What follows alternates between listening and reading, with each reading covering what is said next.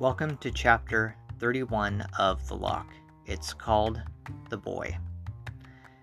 And uh, remember, if you'd like to read along as you listen, you can check out The Lock on Wattpad at tinyurl.com slash Wattpad The Lock.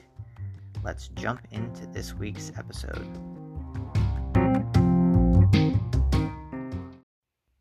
Chapter 31 The Boy My enchantment didn't last long. I walked down the bridge until I came to a wide street, but it was not the street that captured my attention. My eyes drifted upward, searching for the tops of impossibly tall towers that seemed to never end.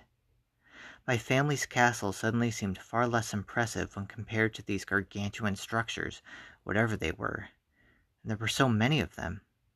Was this world filled with kings and queens, each in control of a massive castle that was a kingdom unto itself?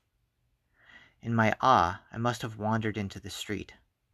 All I remember is a flash of light blinding my eyes and a shrill cacophony assaulting my ears, and when I looked up at the source of these unpleasant sensations, I caught sight of a terrifying chariot barreling down at me at an unfathomable speed. I froze, paralyzed by fear, when I felt something wrap around my wrist and tug with all its might, I was pulled backward into what I soon realized were the arms of a person. As the devilish chariot sped past, the arms released me, and I turned around to face my rescuer.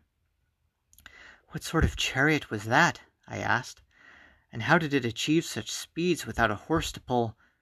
My words caught my throat as I took in the image of my savior. He was a tall young man who looked to be about the same age as me. His black hair stood in stark contrast to his pale skin, and although his frame was narrow, I could tell by how tightly he held me that he was solidly built. Chariot? he stammered. Lady, you almost got hit by a car. Are you okay? I stared at him, uncertain how to respond. I did not know what a car was, and I didn't want to reveal my ignorance by saying something that would not make sense. He took the opportunity to look me up and down. After doing so, he raised an eyebrow. Did you just come from a Renaissance fair or something? A Renaissance fair? He seemed confused by my confusion. Are you sure you're okay? I can take you to the hospital if you need medical attention. I. I'm quite all right, I said. I apologize if my behavior has been disruptive. I'm not from around here. Oh. This explanation seemed to alleviate some of his confusion. Did you come over on the ferry? The ferry? He smiled. I'll take that as a no. I decided to answer his question, not untruthfully, but as vaguely as possible. If I'd been more straightforward in my explanation, I'm sure he would not have believed me. I'm from a faraway land, I said. Oh, he said. Like from Europe or something? I offered the slightest hint of a nod. I didn't know what Europe was, but if he was so eager to presume it, it must be a plausible origin. Something like that. Your English is really good. Are you an exchange student? I nodded. I am a student. It was true enough. I had come to this world to learn more about it. Ah.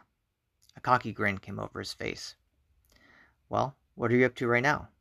You want to hang out? I shrugged, not sure how to answer. In truth, I was delighted by the prospect of enlisting this handsome young man to be my tour guide through this strange land, but I didn't want to seem overeager. I suppose it would be acceptable, I said coyly. Cool, he said, grinning. I know a great sushi place that's open late. I didn't know what sushi was, but I nodded and followed him as he led me down the street. Eventually, we rounded a corner and came upon a small building, more akin to a cottage than the towering behemoths that dominated the rest of the landscape. He ushered me inside and led me to a table in the corner of the room. We each took a seat, and before long a woman walked up to us, handed each of us a booklet, and left. He leafed through his booklet and seemed to be reading it earnestly. I opened my own booklet, mimicking him, but nothing in it made any sense to me. See anything you like? he asked. My mouth opened, but no sound came out. I was speechless. The words in front of me were gibberish. I can order for both of us if you want. I nodded. Okay, perfect. And it's on me. The woman came back, and he pointed at the booklet a couple times, and then she left. He looked back to me. So what's your name? Esmeralda. He smiled. Esmeralda?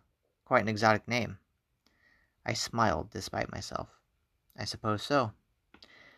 Well, Esmeralda, it's a pleasure to meet you. I'm Ian. I wanted to smile, but I couldn't let him know the depths of my feelings.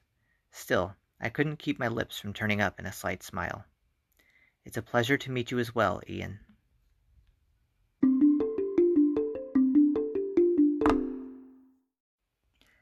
And that concludes this week's chapter of The Lock. Thanks for listening. Hope you enjoyed it. Be sure to check in next week or possibly the week after, depending on my schedule, um, to check out uh, chapter 32. See you then.